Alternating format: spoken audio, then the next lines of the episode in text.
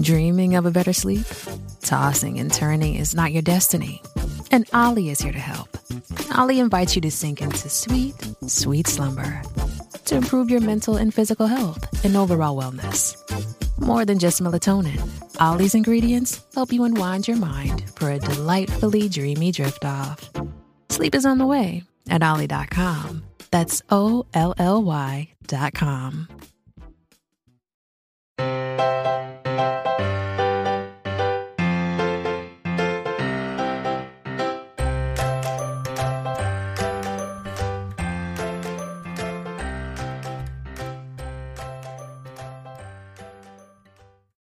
everyone. Welcome to today's episode of the Professional Book Nerds podcast, sponsored by Overdrive. This is Emma here with your reminder to make sure that you check in with us on TikTok, Instagram, and Twitter. You can find us at Pro Book Nerds. You can also visit our website, professionalbooknerds.com, or send us an email at professionalbooknerds at overdrive.com. For today's episode, we have all the co hosts here today, Joe and Jill, and we're going to discuss our most anticipated reads of 2023.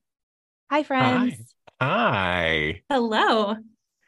So, this is going to be a really tricky episode, admittedly, because it's barely into January. Mhm. And I want us to talk about our most anticipated reads for the entire year. I know. Uh, and some- also not have it be like eight hours long.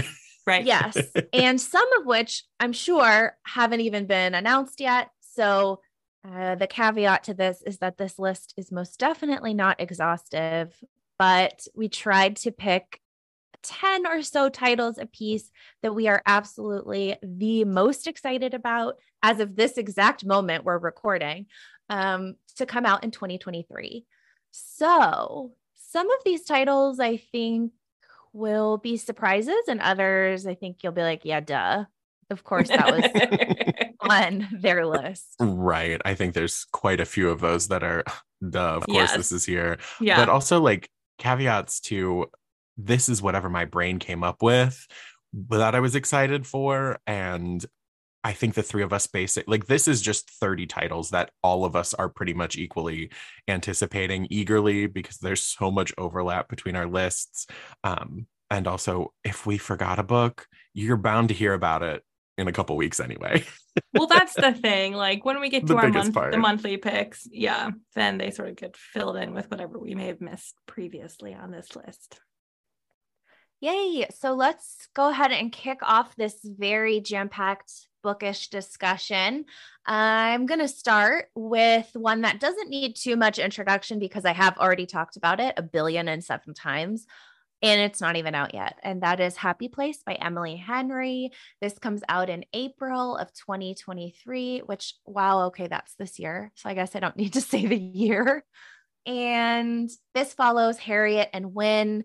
This is their second chance romance. They were together and they've broken up, and their whole friend group doesn't know about it. And they're meant to go on their annual vacation to this beautiful little cottage in Maine. And so, as not to spoil this sort of last hurrah trip for their friends, they pretend that they're still together. So, we've got all the things I love in a romance, a second chance. We've got a one bed trope situation. And Emily Henry just knows how to write a darn good book. So, this is Happy Place. I am fortunate enough to have already read it, and I plan on reading it at least twice more this year. And I hope you check it out and let us know what you think. But that was Happy Place by Emily Henry. Such an exciting one to start off with. And you have been gushing about this since you read it for months at this point. So, my first book is uh, no surprise. It's one of my most anticipated titles. And uh, uh, that it is because of this podcast that I fell in love with this author. And now several of his books are in my like regularly reread cycle. But so out April 25th from TJ Klune, this is In the Lives of Puppets. So we're kind of in this strange little village of strange little homes that are in the branches of a grove of trees. And in these homes live three robots the fatherly inventor, android Giovanni Lawson, a pleasantly sadistic nurse machine, and a small vacuum desperate for love and attention. Victor Lawson, a human, lives there too. They're a family, hidden and safe. The day Vic salvages and repairs an unfamiliar android labeled Hap, he learns of a shared dark past between Hap and Gio, a past spent hunting humans. When Hap unwittingly alerts robots from Gio's former life to their whereabouts, the family is no longer hidden and safe. Gio is captured and taken back to his old laboratory in the city of electric dreams. So together, the rest of Vic's assembled family must journey across an unforgiving and otherworldly country to rescue Gio from decommission or worse, reprogramming. Along the way to save Gio, amid conflicted feelings of betrayal and affection for Hap, Vic must decide for himself. Can he accept love with strings attached? So this is inspired by Carlo Collodi's The Adventures of Pinocchio. It's very Swiss Family Robinson meets WALL-E, um, and it's just a standalone fantasy adventure from a beloved author. So that is In the Lives of Puppets by TJ Klune out April 25th. Emma's holding up her copy. My I I feel bad adding this to the list because I also have my grubby little mitts on a copy too. It came right before Christmas and it was a, a truly unexpected gift. It looks so good. And I love that it's got part Swiss Family Robinson vibes. That is one of yeah. my favorite. Yeah.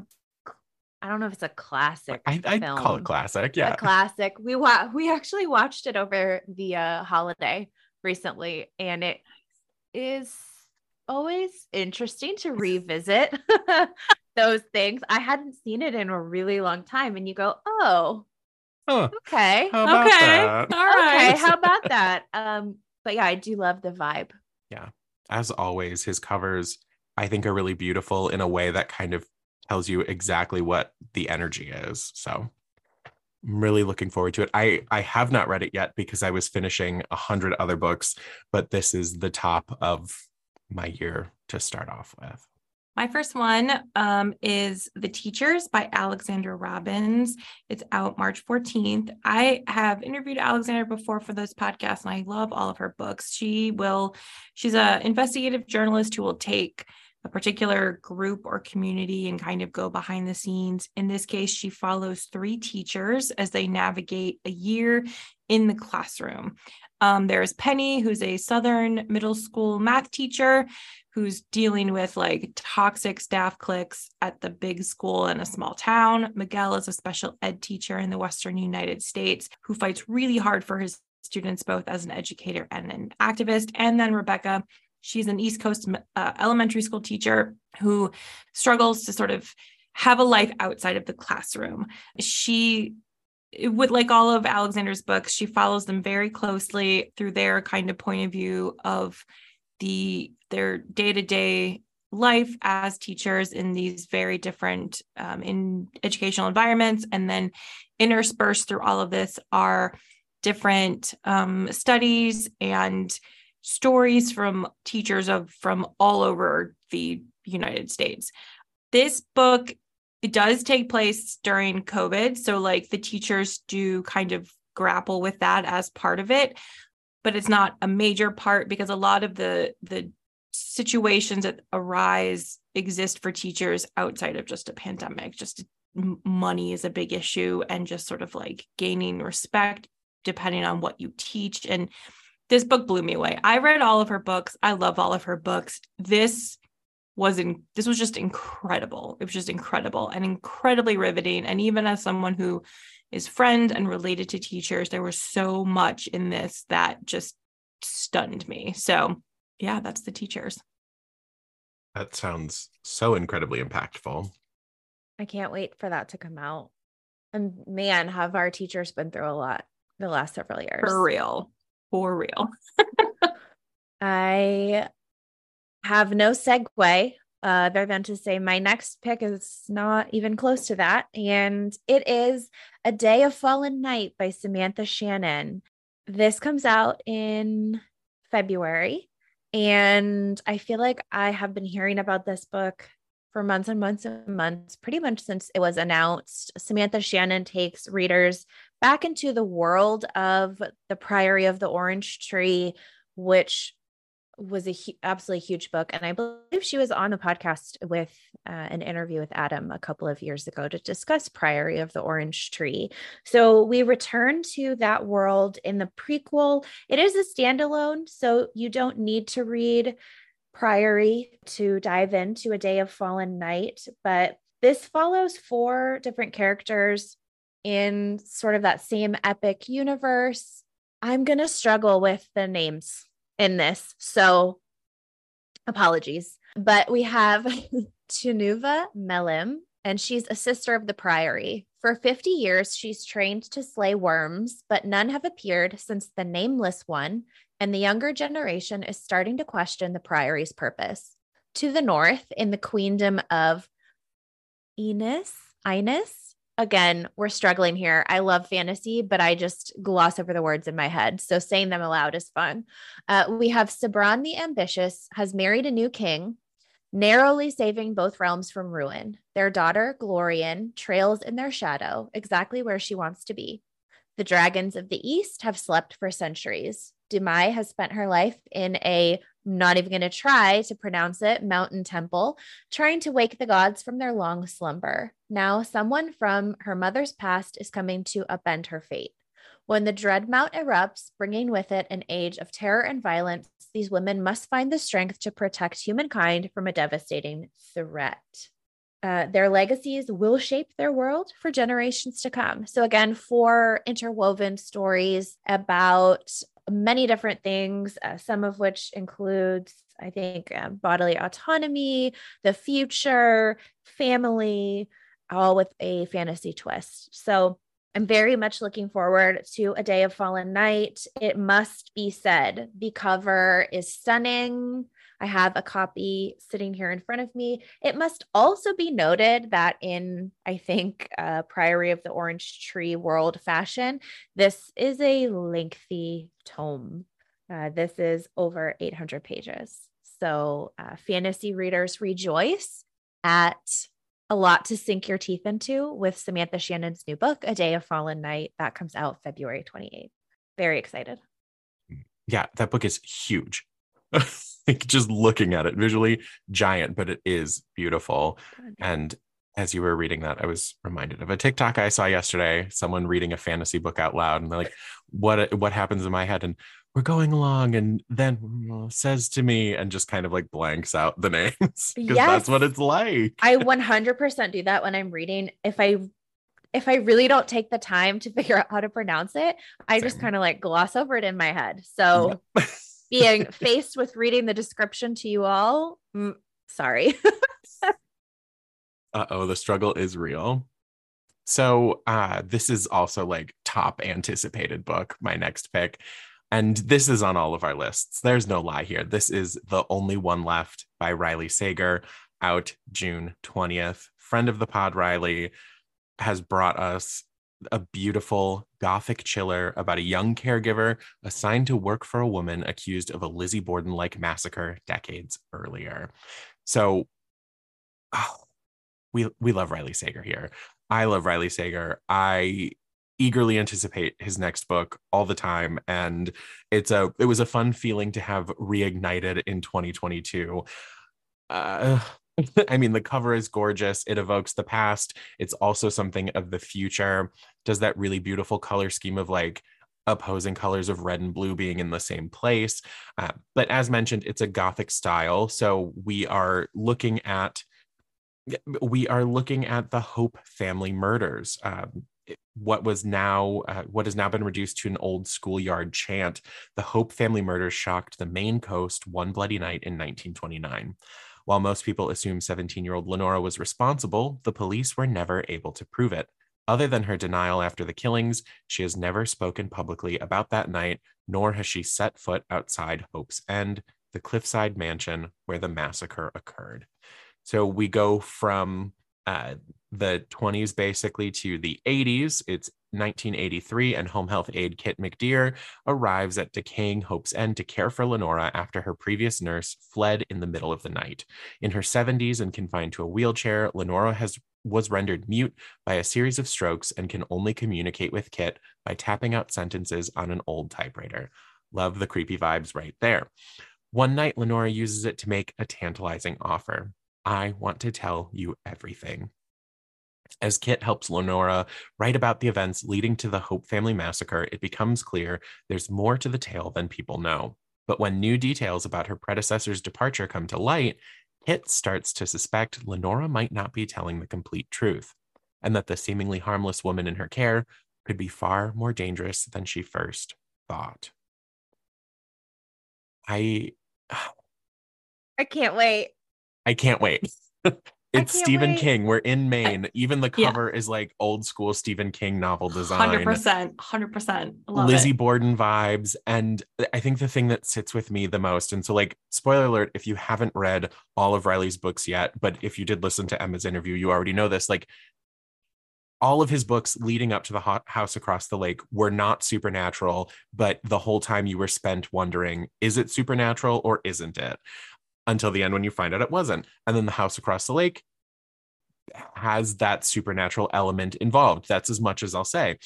So I think some one of my biggest curiosities for this is back to the good old Riley way of like, is this supernatural or isn't it? And I am so excited for that alone, let alone all of the like really solid vibes. Um, you know, uh, taking us to the 80s, b- b- unreliable narrators. I'm I'm just really looking forward to this one. So that's the only one left by Riley Sager coming June 20th. Can't come soon enough. I, I think know. our group message, I think I'm pretty sure the minute this was announced, we all absolutely lost it in We the group did. message. You're definitely correct. We did. We probably also all commented on the same Instagram post that Riley put up. where- yeah, that, that sounds correct. The three of us Oh individually and then also the podcast. At the podcast. Oh, God, so excited. Cannot wait. All right. So, my next one is I have some questions for you by Rebecca Makkai. This is out February 21st, so you don't have to wait too long. So, a successful film professor and podcaster, Bodie Kane, is content to forget her past, the family tragedy that marred her adolescence, her four largely miserable years at a New Hampshire boarding school, and the murder of her former roommate, Thalia Keith, in the spring of their senior year.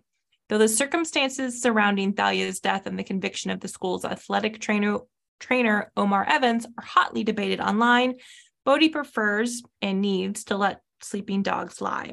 But when the Granby School invites her back to teach a course, Bodie is drawn to the case and its increasingly apparent flaws.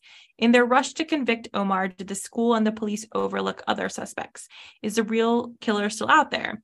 As she falls down the very rabbit hole she was determined to avoid, Bodie begins to wonder if she wasn't as much of an outsider at Granby as she thought, if perhaps back in 1995 she knew something that might have held the key to solving the case.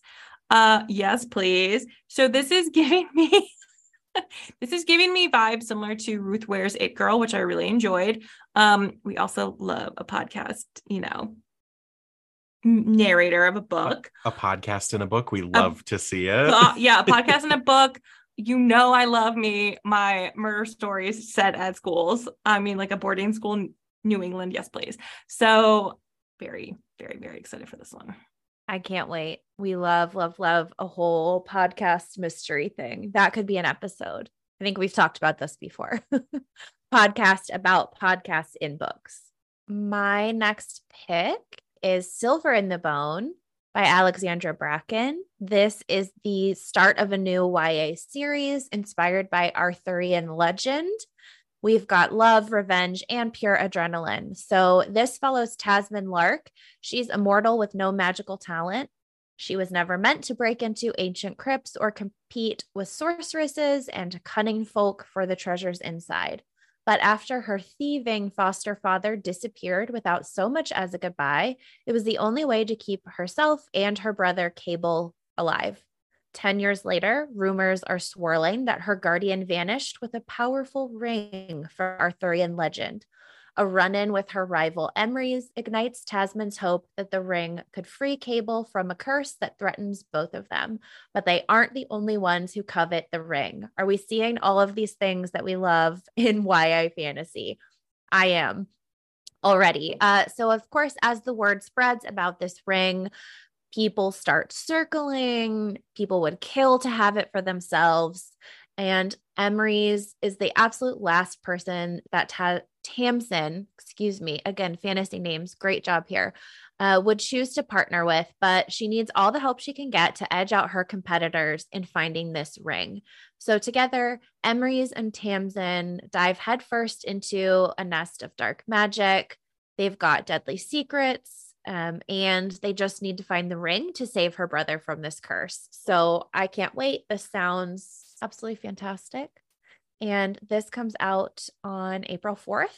And again, that is Silver in the Bone by Alexandra Bracken, a start to a new series from her.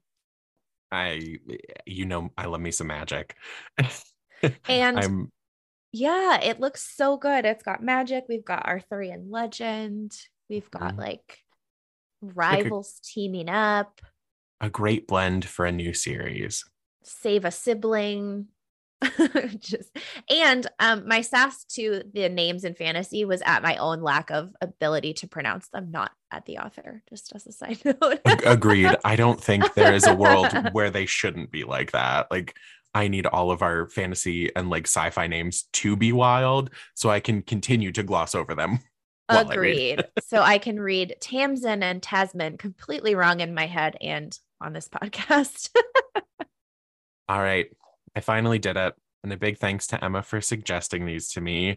I read all of the Joe Goldberg novels over my little winter break, and I was hooked. I now cannot wait for the next installment out April 25th. Uh, this is For You and Only You by Caroline Kepnes.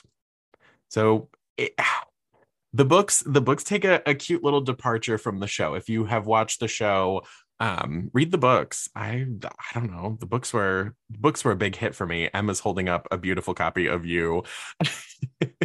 and it's it's quite the looker. But so this um is for you and only you out April 25th. This is where Joe Goldberg decides he is ready for a change. Instead of selling books, he's writing them, and he's off to a good start. Glenn Shoddy, an acclaimed literary author, recognizes his genius and invites him to join a tight knit writing fellowship at Harvard, of all places. Finally, Joe will be in a place where talent matters more than pedigree, where intellect is the great equalizer, and anything is possible, even happy endings. Or so he thinks until he meets his already published, already distinguished peers, who all seem to be cut from the same elitist cloth. Thankfully, Wonder Parish enters the picture. They have so much in common no college degrees, no pretensions, no stories from prep school or grad school, just a love for literature. If only Wonder could commit herself to the writing life, they could be those rare literary soulmates who never fall prey to their demons. Wonder has a tendency to love, to covet, but Joe is a believer in the rule of fiction. If you want to write a book, you have to kill your darlings. So it's got Kepnes's trademark satirical biting wit. It explores why vulnerable people bring out the worst in others as Joe sets out to make this small, exclusive world a fairer place. And if a little crimson runs in the streets of Cambridge, who can blame him? Love doesn't conquer all. Often it needs a little push. For You and Only You by Caroline Kepnes, out April 25th. Absolutely cannot wait to read this. Those books are so good. So good. so good and it was the highlight of my winter break to have joe randomly text me an update as to where he was progressing in joe's story and i would just like scream and then have to refresh my memory on what chaos was happening so so many silly moments where I would just be like, "Love did what?" in the middle, like it would be 11 p.m. Uh, so I I listened to the audiobooks, um, Mm, Santino yes. Fontana. Yep. I think that's what I did too. Yes. So I was listening to the audiobooks while playing Pokemon Violet. so I'm truly just being a kid again. And then I'd I'd pause the game to be like, Emma, what is happening? and i would just say oh just and i hate when Just people do this like oh just you wait oh I- just you wait yeah. I think what I like about these books, and you in particular, the first one, hmm you know, you read a lot, you're in the book world a lot. There are not a lot of really new, fresh ideas. And Yeah. that book, just the way that book is told, is was just, yeah, all These the things. they're so uniquely written, Yeah. and Uh, you know, there's a there's a lot of the game of like the anti-hero or like you should hate this person, but for some reason you want them to succeed by the end, but not in the way that she writes Joe Goldberg. Like, yes. that, that I it has been a while since I have hit anything quite like this. And Same. problematic faves aside. oh yeah and that's the thing is like you know he is so problematic my gosh and yet at certain Right. times you still just You sympathize with him. yourself Yeah. sympathizing with him and i don't want to say rooting for him because right. i don't condone his behavior we but don't she- want murder, but Right. you do but sympathize. you, sympathize eh, from his headspace in the way that it's presented and i think Right. because we know i mean we know that it's fiction uh Yeah. but wow and and it's just like a, it does a really good job of over dramatizing someone who is in need of serious help how that can go so wrong and like it makes it easy to relate that like well i felt like that but not like that and i also really enjoy the way that um there is a timeline but there isn't a timeline that she Mhm. really does great work to take us from the kind of early days of iphone usage in you to like I believe there's a TikTok mention in the third book. So so there's there's these updates and this progress that you don't feel like Joe lost too much time, but you also don't feel like you made a weird retcon, lost the plot time jump. Right. And what I also really love about these books, aside from the audio narration, Santino Fontana, I will talk about him forever. He's so, so, so good. Uh, but that I've completely lost my train of thought. What I love about these books is that there is a certain level where you have to suspend your disbelief Mhm. Mhm. because we are four books in to Joe's behavior. Mhm. And without spoiling anything, how? Well, Right. I I it it gives like American Psycho vibes where you're not Yeah, you're not really sure. You know what I mean? Like absolutely. Absolutely. you get to the end and you're just like again like how like how How is he how is he how is he- he about to be four books deep? correct. Yes. Absolutely. Yeah. so you get that vibe. And there's, of course, moments where it's like, well, it could be incompetence. It could be sheer dumb luck. It could be who knows. Yeah. Yeah. Love it. Cannot for wait. sure. For sure. Well, moving to something completely different. My next one is Reckoning by V, who is formerly known as Eve Ensler, who was the creator, is the creator of the best-selling The Vagina Monologues, which is one of my absolute favorite shows and plays. I saw it live in I saw it live in college with a trans woman actress as like in the supporting cast. So good job, my alum. Okay. So this is a memoir. Um, Reckoning invites you to travel the journey of a writer's and activist's life and process over 40 years, representing both the core of ideas that have become global movements and the methods through which V survived abuse and self hatred. Seamlessly moving from the internal to the external, the personal to the political, Reckoning is a moving and inspiring work of prose, poetry, dreams, letters, and essays drawn from V's lifelong journals that takes readers from Berlin to Oklahoma to the Congo, from climate disaster, homelessness, and activism to family. Unflinching, intimate, introspective, courageous, Reckoning explores ways to create an unstoppable force for change, to love and survive love, to hold people and states accountable, to reckon with demons and honor the dead, to reclaim the body, and to see oneself as connected to a greater purpose. It reimagines what seems fixed and intractable, providing a path to understand one's unique experience as deeply rooted in the world, to break through one's own boundaries, and to write oneself into freedom. Uh, yeah. that sounds delightful. I mean, delightful is the wrong word for it. It sounds Powerful. and powerful. Yeah. Um, so it's out January 31st. So only have to wait a few more weeks.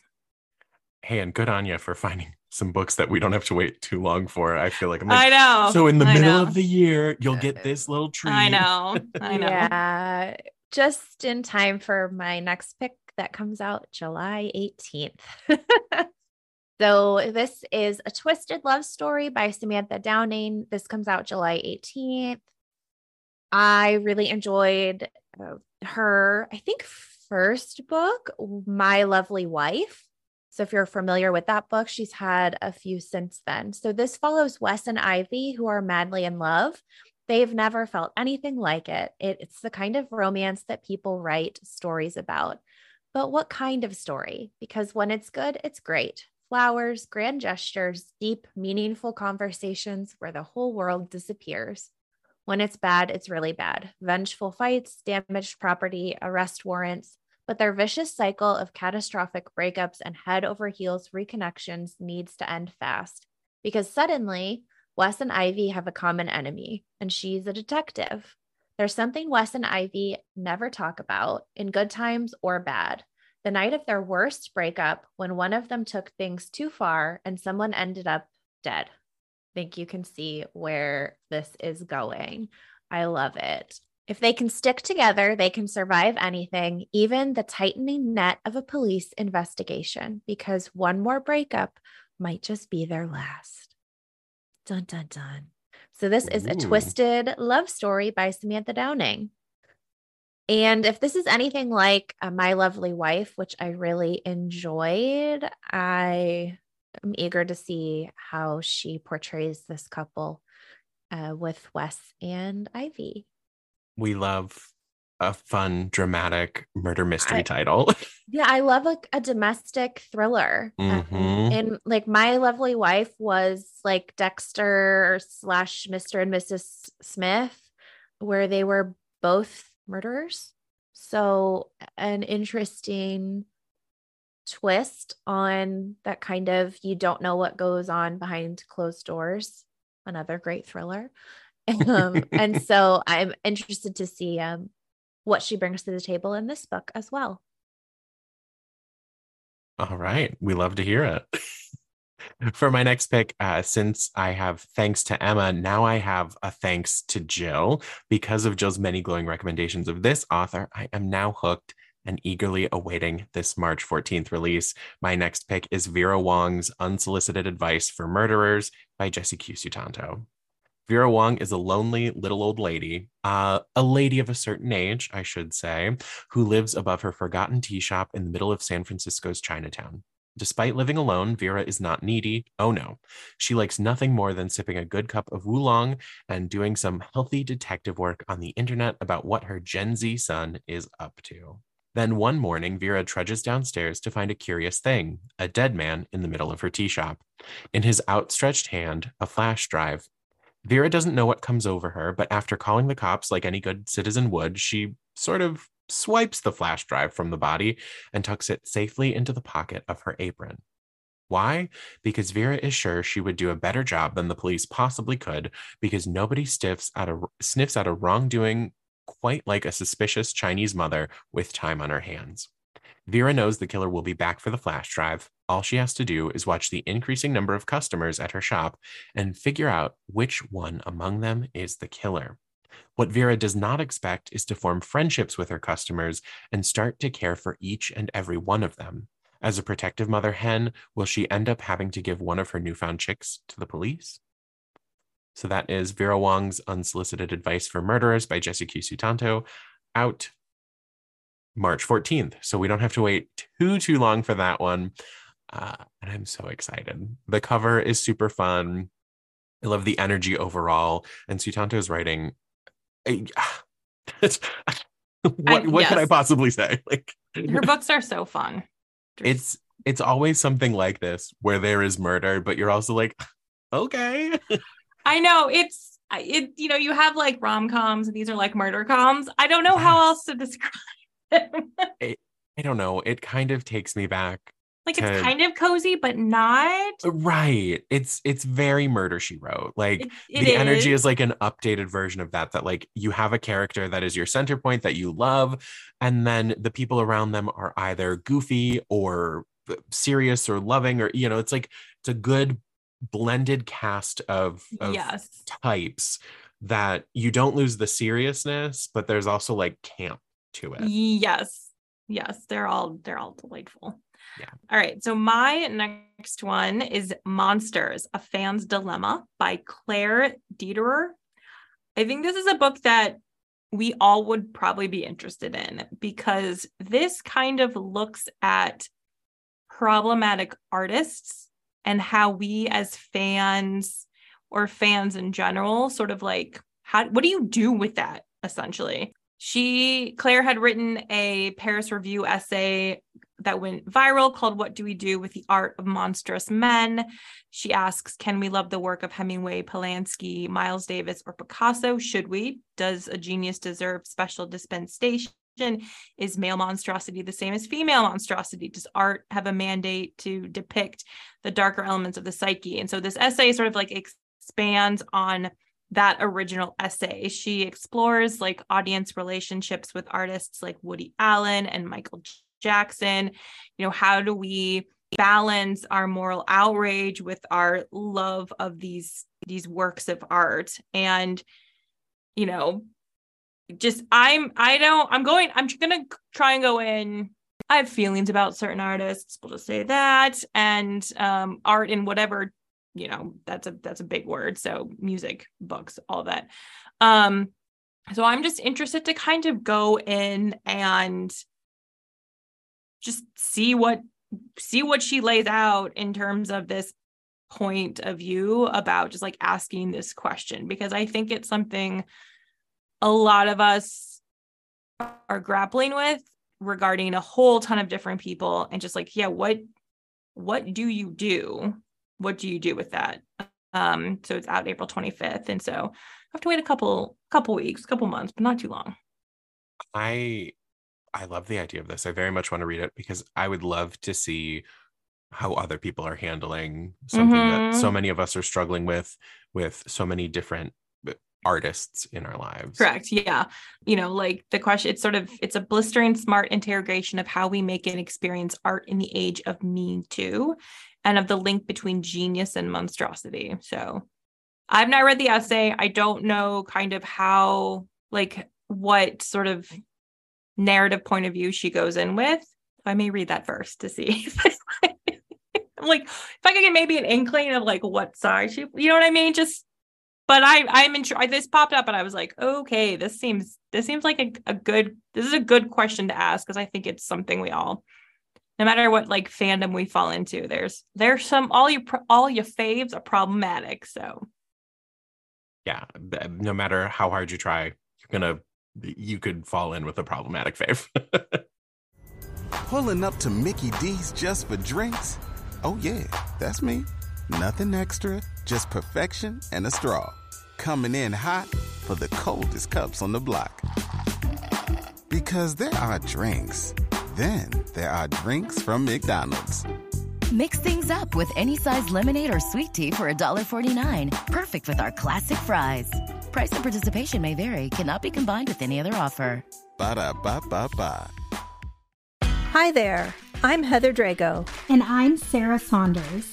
We host the podcast That's a Hard No about saying no and setting boundaries. So you can become that true and empowered you that this world needs. Saying no isn't just okay. It's the key to living an authentic, fulfilling life. I'm a licensed professional clinical counselor. So while this podcast is in no way a replacement for one on one therapy, I suppose I know what I'm talking about. I'd say so. We talk about learning to say no and set healthy boundaries and how it impacts mental health, physical health, relationships, parenthood, and more. Subscribe wherever you get your podcasts and visit our website, hardnopodcast.com. We're here to help you find your no and say it unapologetically. That's a hard no.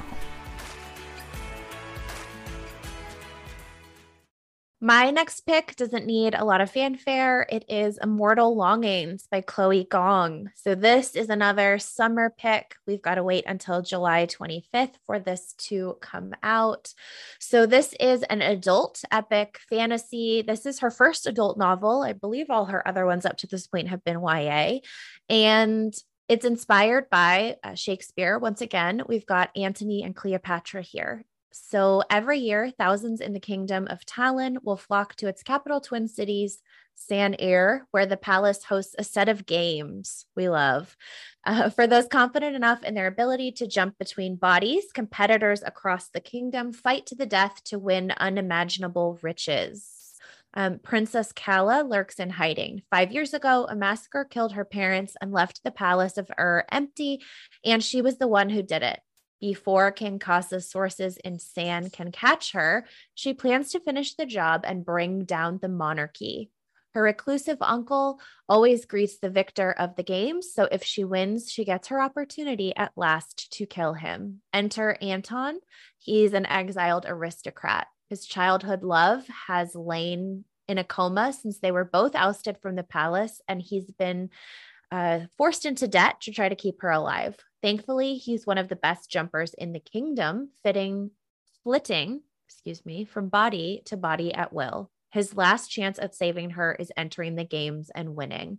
So we've got unexpected alliances here with Calla and Anton, um, help from King Kasa's adopted son, August. And all of them have different motives and different goals, but will their partnership result in success for them all?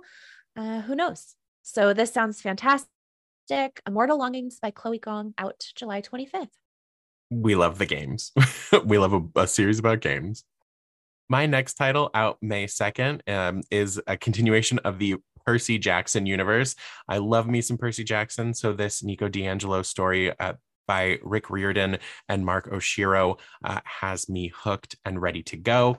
As the son of Hades, Nico has been through so much from the premature deaths of his mother and sister to being outed against his will to losing his friend Jason during the trials of Apollo. But there is a ray of sunshine in his life, literally. His boyfriend, Will Solace, the son of Apollo. Together, the two demigods can overcome any obstacle or foe. At least, that's been the case so far. Now, Nico is being plagued by a voice calling out to him from Tartarus, the lowest part of the underworld. He thinks he knows who it is, a reformed titan named Bob, whom Percy and Annabeth had to leave behind when they escaped Hades' realm. Nico's dreams and Rachel Dare's latest prophecy leave little doubt in Nico's mind that Bob is in some kind of trouble. Nico has to go on this quest, whether Mr. D and Chiron like it or not. And of course, Will insists on coming with. But can being made of light survive in the darkest part of the world? And what does the prophecy mean that Nico will have to leave something of equal value behind? Nico will have to face demons both internal and external as his relationship with Will is tested to the core in the standalone adventure featuring two of the most popular characters in the Percy Jackson saga. So that is The Sun and the Star by Rick Riordan and Mark Oshiro out May 2nd. A note for our listeners if you are looking for our usual link to this in the episode description, it is going to take you to Rick Riordan's website because how some pre release things work, this title just isn't able to be listed yet, uh, but it will eventually, very soon or like closer to May, pop up in our usual spaces. So a note on that. But that's uh that's yeah, I'm really looking forward to it.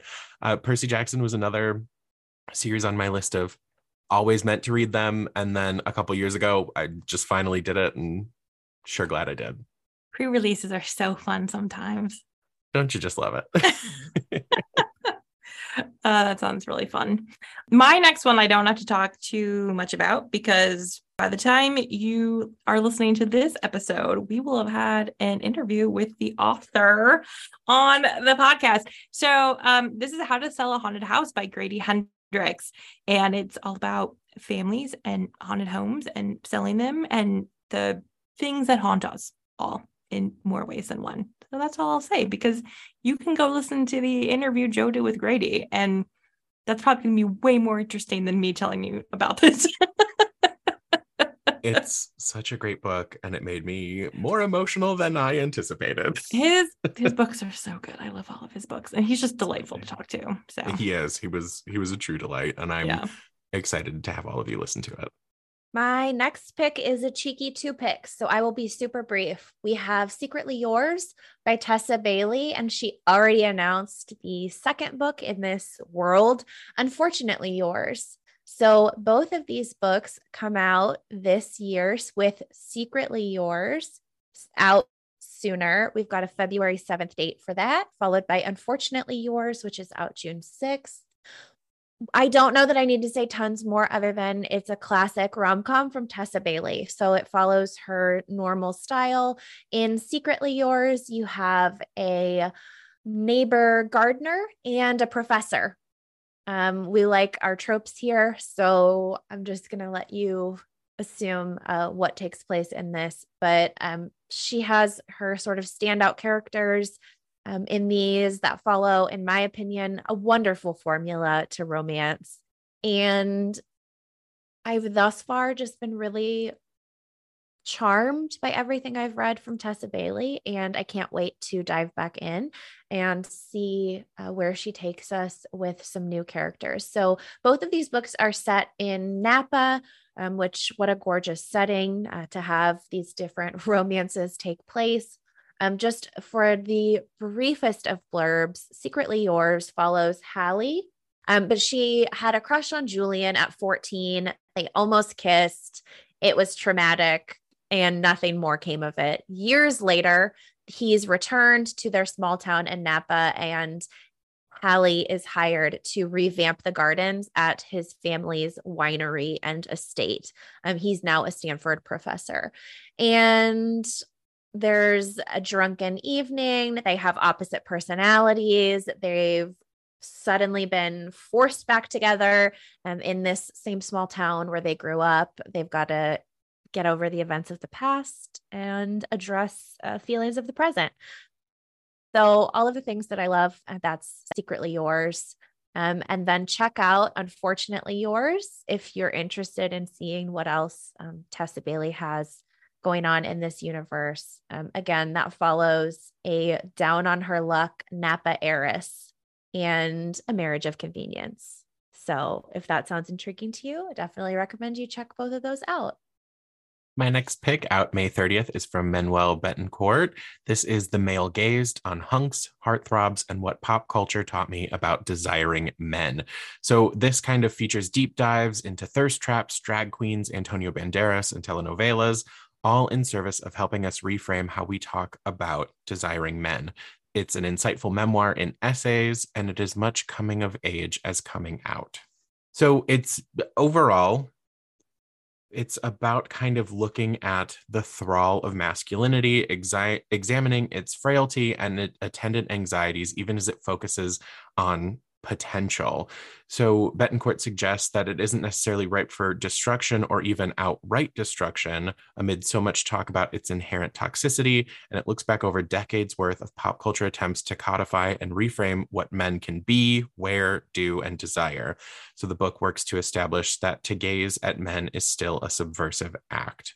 Um, and it kind of touches on how he continually found himself asking while he was growing up do i want him or do i want to be him? So this mingles personal anecdotes with cultural criticism to offer an exploration of intimacy homoeroticism and the danger of internalizing too many toxic ideas about masculinity as a gay man. So that is the male gazed by manuel betancourt out may 30th that sounds really good I think all of our books sound really good. We we know how to pick them. Uh, I'm just really excited to kind of reflect on some things that I'm sure I can relate to that I didn't even realize when I was growing up. And also to see how someone who was coming from Colombia grew up with different social pressure entirely, but then, yeah. you know, how things like Disney films and teen heartthrobs and Saved by the Bell changed his perception. So I think it'll be uh, really enlightening. Absolutely. My next one is The Golden Frog Games by Claribel A. Ortega. I mean, I will, I, you know, I'll, I will be fully 100% transparent. This might be the one book I am the most looking forward to this year. I loved The Witchlings so much, and I'm so excited for this sequel. So, um, Seven Valley and Thorn are back. This time, the 12 towns are gathering for a legendary magical tournament, the Golden Frog Games. And Ravenskill is hosting it this year. And of course, all eyes are on the famous Spares because of their amazing work in the Witchlings. And Thorn is ready to compete as a champion, but when a forbidden hex is used to turn her fellow champions to stone, suspicion lands on the Witchlings. And so this amazing group of friends have to gather together and save their little magical world. And I'm so excited.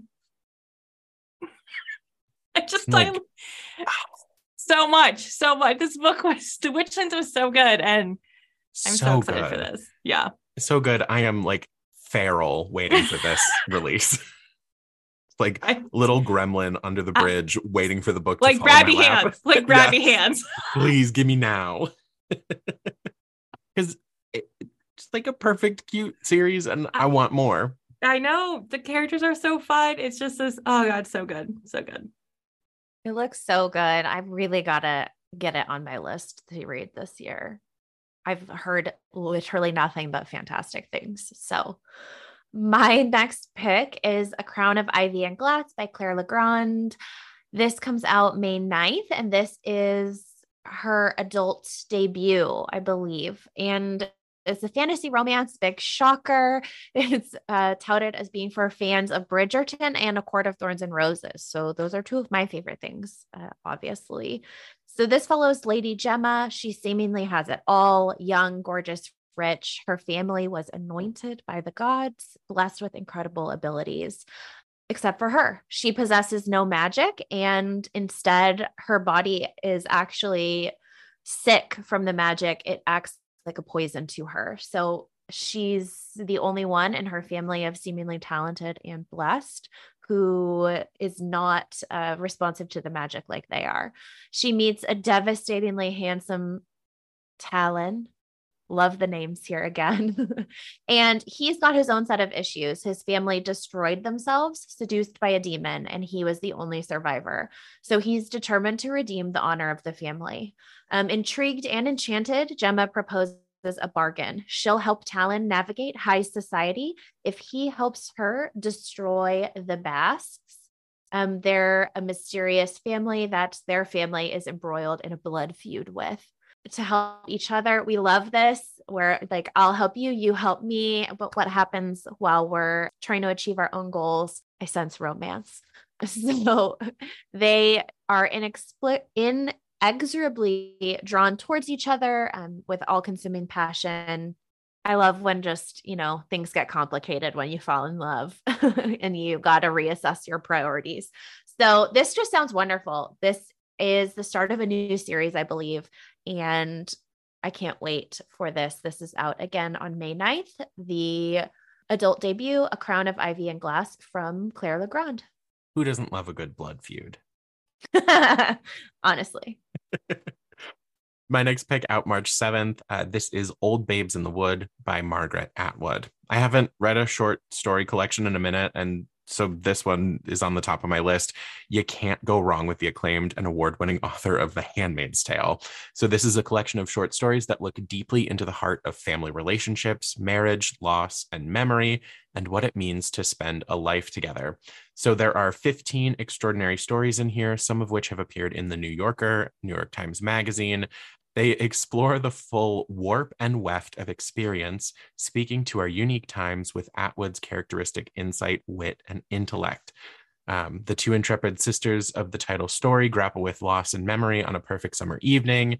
Impatient Griselda explores alienation and miscommunication with a fresh twist on a folklore classic. Um, and yeah, so it's just a lot of great collections there. Uh, fun, different stories, short, quick, to the point, all addressing the same central themes. And at the heart of the collection are seven extraordinary stories that follow a married couple across the decades, the moments big and small that make up a life a long life of uncommon love and what comes after. So, of the 15, seven of those follow the same people through time. And this is her first time kind of returning to short fiction since 2014 uh, with the collection Stone Mattress. So At- Atwood is showcasing her creativity and her humanity in these tales, uh, which by turn delight, illuminate, and quietly devastate. So that is Old Babes in the Wood by Margaret Atwood, coming to us soon on March 7th. I'm here for any, you know, new Margaret Atwood. Speaking of sometimes problematic babes, but you know what? It's okay. It's okay. Wah, like, wah. wah, um, my next one is She is a Haunting by Trang Thanh Tran, I believe is how the, the names are pronounced. So this is a another gothic story. Love it. We're all here for the gothic creepy houses. So when Jade Wynn arrives in Vietnam for a visit with her estranged father, she has one goal survive five weeks pretending to be a happy family in the French colonial house Ba is restoring. She's always liked to fit in. So if she's straight enough, Vietnamese enough, American enough, she can get out uh, with the college money he promised. But the house has other plans.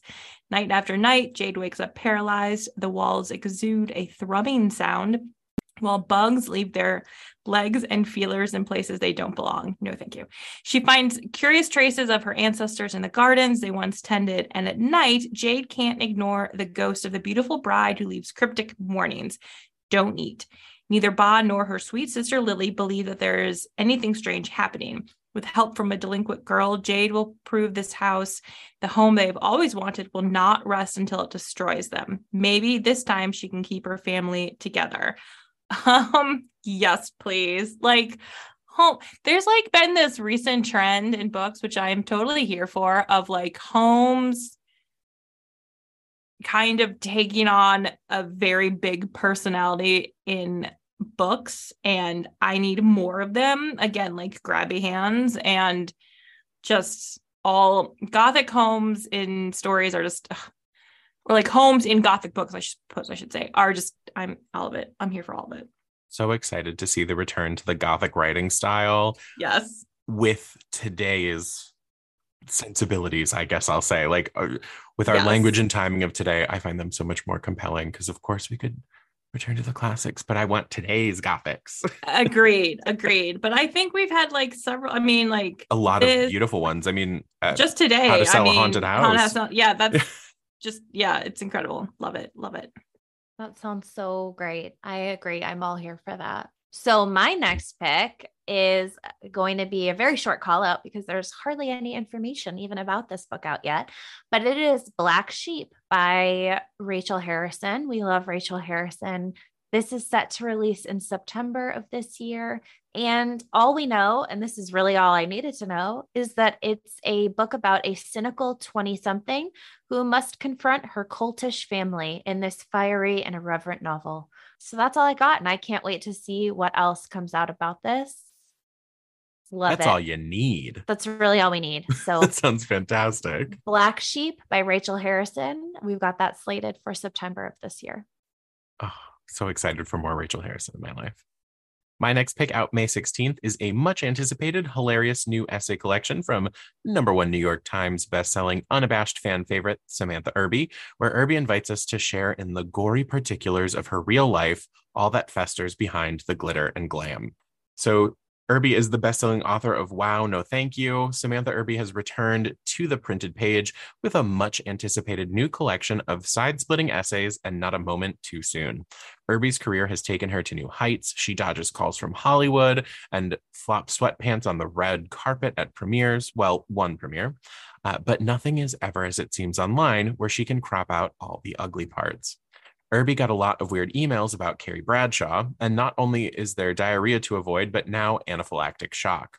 She has turned away from restaurants for being inappropriately dressed and looks for the best ways to cope, i.e., reveling in the offerings of QVC and adopting a deranged pandemic dog. Filled with such unabashed gems as advice for the bathroom etiquette you were dying to know but always too afraid to ask, and an expose on how to speak with an actual teenager, Quietly Hostile makes light as Irby takes us on another outrageously funny tour of all the gory details that make up the true portrait of a life behind the screenshotted depression memes. Relatable, poignant, and uproarious. Once again, Irby is the tonic we all need to get by. So that is Quietly Hostile by Samantha Irby out May 16th. Her essays are so hilarious So and funny. poignant. And I hope she's reading the audiobook again because I think she has for the other collection she's done. So, so good. I know, so good. My next one is The Late Americans by Brandon Taylor. Brandon is the author of the book Booker Prize nominated Real Life and the best-selling Filthy Animals and he's back with a new novel. In the shared and private spaces of Iowa City, a loose circle of lovers and friends encounter, confront, and provoke one another in a volatile year of self discovery. At the group center are Ivan, a dancer turned aspiring banker who dabbles in amateur pornography, Fatima, whose independence and work ethic complicates her relationships with friends and a trusted mentor, and Noah, who didn't seek out sex so much as it came up to him like an anxious dog in need of affection. God, such a good description. That's a quote, by the way. So good. These three are buffeted by a cast of poets, artists, landlords, meatpacking workers, and mathematicians who populate the cafes, classrooms, and food service kitchens of Iowa City, sometimes to violent and electrifying consequences. Finally, as each prepares for an uncertain future, the group heads to a cabin to bid goodbye to their former lives, a moment of reckoning that leaves each of them irrevocably altered. Friendship, chosen family, all the things, drama, personal relationships, drama. Ah, yes. Just, I love his writing so much, and I'm very excited for this one. And always give us the drama. Always the drama, chosen family drama. I'm, you know, chosen fa- like a like a non-chosen family, but a family or more chosen family has just as much family drama and whatever to get through. So I love that. So my next pick would fit our 2023 reading challenge prompt for a book you only chose because of the cover. Bring Me Your Midnight by Rachel Griffin. This book is out, I think it's in August of this year. I know about this book though, so uh, not quite for the cover, but I will say the cover of this is absolutely stunning. So look it up. It's gorgeous. Um, but this is from the New York Times bestselling author of The Nature of Witches and Wild is the Witch. We have a lush romantic fantasy about forbidden love, the choices we make, and the pull between duty and desire. I am sorry, not sorry, that all of my picks for this year are romantic fantasies apparently uh, we have a type and we stick to it. So this follows Tana Fairchild. Her fate has never been in question. Her life has been planned out since the moment she was born. She's to marry the governor's son, Landon, and secure an unprecedented alliance between the witches of her island home and the mainlanders who see her very existence as a threat. Tana's coven has appeased those who fear their power for years by releasing most of their magic into the ocean during the full moon. But when Tana misses the midnight ritual, a fatal mistake, there is no one she can turn to for help until she meets Wolf. Wolf claims he's from a coven that practices dark magic, making him one of the only people who can help her. But he refuses to let Tana's power rush into the sea, into the sea, into the sea, and instead teaches her his forbidden magic, a magic that makes her feel powerful and alive. As the sea grows more violent, her coven loses control of the currents, a danger that could destroy the alliance as well as her island. Tana will have to choose between love and duty, between loyalty to her people and loyalty to her heart. Marrying Landon would secure peace for her coven, but losing Wolf and his wild magic could cost her everything else. Yep. So that's Bring Me Your Midnight by Rachel Griffin. Cool love triangle. We love to see it. I mean, for the most anticipated of the year, I'm really leaning into those elements that I can always count on. Emma, you like what you like, and I love that about you. You know? And because of your passion for fantasy, fantasy romance, I have decided to challenge myself this year and shoot for a fantasy title. So I am starting off with a new series coming July 25th This is The Sun and the Void from Gabriela Romero Lacruz. It's a lush world inspired by the history of folklore of South Africa, and it's a sweeping epic fantasy of colonialism, ancient magic, and two young women's quest for belonging. So, stuck living on the edges of society, her only salvation lies in an invitation from her grandmother she's never known. But the journey is dangerous, and prayer can't always avert disaster. This is Reina. She is attacked by creatures that stalk the region. She's on the verge of death until her grandmother, a dark sorceress, intervenes. Now dependent on the Donya's magic for her life, Reina will do anything to earn and keep her favor even the bidding of an ancient god who whispers to her in the night. Then, of course, there's Ava, who has who is listed as illegitimate of and of mixed heritage. She is her family's shame. She tries her best to perfect and to hide her oddities, but Ava is hiding a secret. Magic calls to her. Ava knows she should find the way to fight the temptation. Magic is the sign of the dark god, and using it is punishable by death. Yet it's hard to deny power when it has always been denied to you. She's walking a dangerous path, one that gets stranger every day. And in the end, she'll become something she never imagined. So that is The Sun and the Void. It is the Warring Gods series, book one by Gabriela Romero Lacruz, out July 25th. That sounds really good and we are also apparently all on the same same wavelength because I also have a magic witch related book up next. uh, my next one is VenCo by Cherie Dimaline.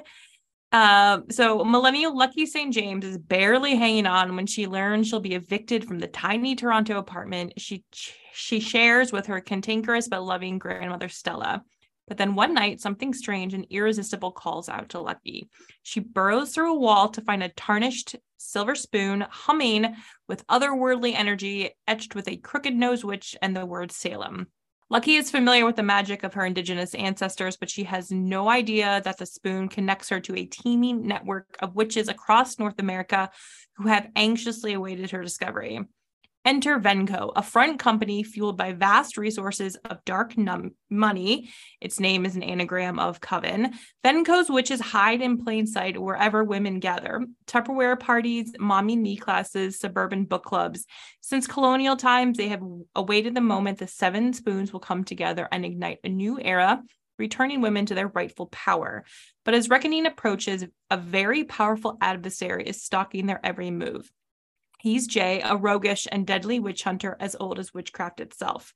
To find the last spoon, Lucky and Stella embark on a rollicking and dangerous road trip to the dark magical city of New Orleans, where the final showdown will determine wh- whether VenCo will usher in a new beginning or remain unground forever.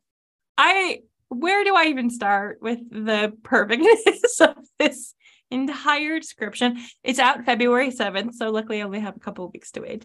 VenCo just VenCo sounds, I'm sure like sounds intentionally like a market marketing Absolutely, like the perfect shell company. It's like an MLM. Uh-huh. VenCo. Write your life with VenCo. It just Jill, come I know. on. This, I know. This is perfect. No. And the cover, like, mm, I am so excited for this now. I know. I'm aware. I know. That's why that's why I brought it. That's why I brought it. Yes. I can't wait. We have so many good picks in this, if I do say so myself. My final official pick is The Brothers Hawthorne by Jennifer Lynn Barnes. I don't feel like this needs any introduction other than to say that we revisit the world of the Inheritance Games trilogy, this time from Grayson Hawthorne and Jameson Hawthorne's perspective. So if you were clamoring for more of these two gentlemen in the Inheritance Games, uh, here you go. Jennifer Lynn Barnes is happy to oblige. So this is out August 29th of this year. And again, it revisits the world of the Hawthornes. I, I can't wait. I'm I can't wait. Team Jameson, by the way. Uh, so if you're into, you know, the whole love triangle thing, as we see often in young adult, I'm just excited to see things from these two pers- these two perspectives. Um, from the Inheritance Games trilogy, we obviously got to see things through Avery's perspective, and now we get to see it through the two brothers. So this is the brothers Hawthorne, and this is out in August. And I know we don't have too much uh, longer to wait to return back to this world because she's also working on a book called The Grandest Game. I don't have any details on that, but I don't think there'll be any shortage of the Hawthornes. Sounds like a, a great year for Jennifer Lynn Barnes lovers. Yeah, and the cover. It's good. It's stunning. Had to be said. Had to be said. Uh, for my last pick, I went with our my first ever live event. Uh, this is out June 20th. It's Zero Days by Ruth Ware. So Ruth is returning with this adrenaline fueled thriller that combines Mr. and Mrs. Smith with The Fugitive about a woman in a race against time to clear her name and find her husband's murderer. Hired by companies to break into buildings and hack security systems, Jack and her husband Gabe are the best penetration specialists in the business. But after a routine assignment goes horribly wrong, Jack arrives home to find her husband dead.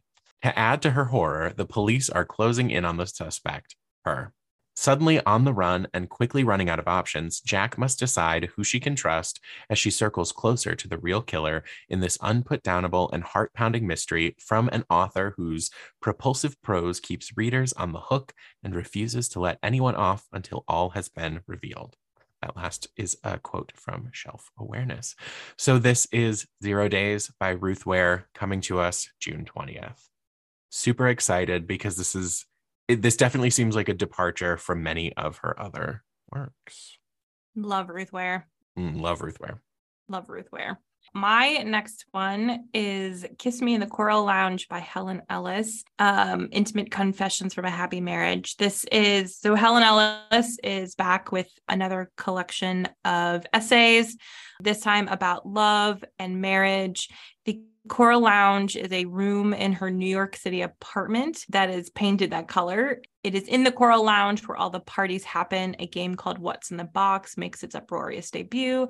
The puzzle posse pounces on a 500 page jigsaw of a beheaded priest, and guests don blindfolds for a raucous bridal shower. When the pandemic shuts down the city, the Coral Lounge becomes a place of refuge where Helen and her husband binge watch Joan Collins' Dynasty, dote on two spoiled cats, and where Helen discovers that even 20 years into marriage, her husband still makes her heart pitter patter.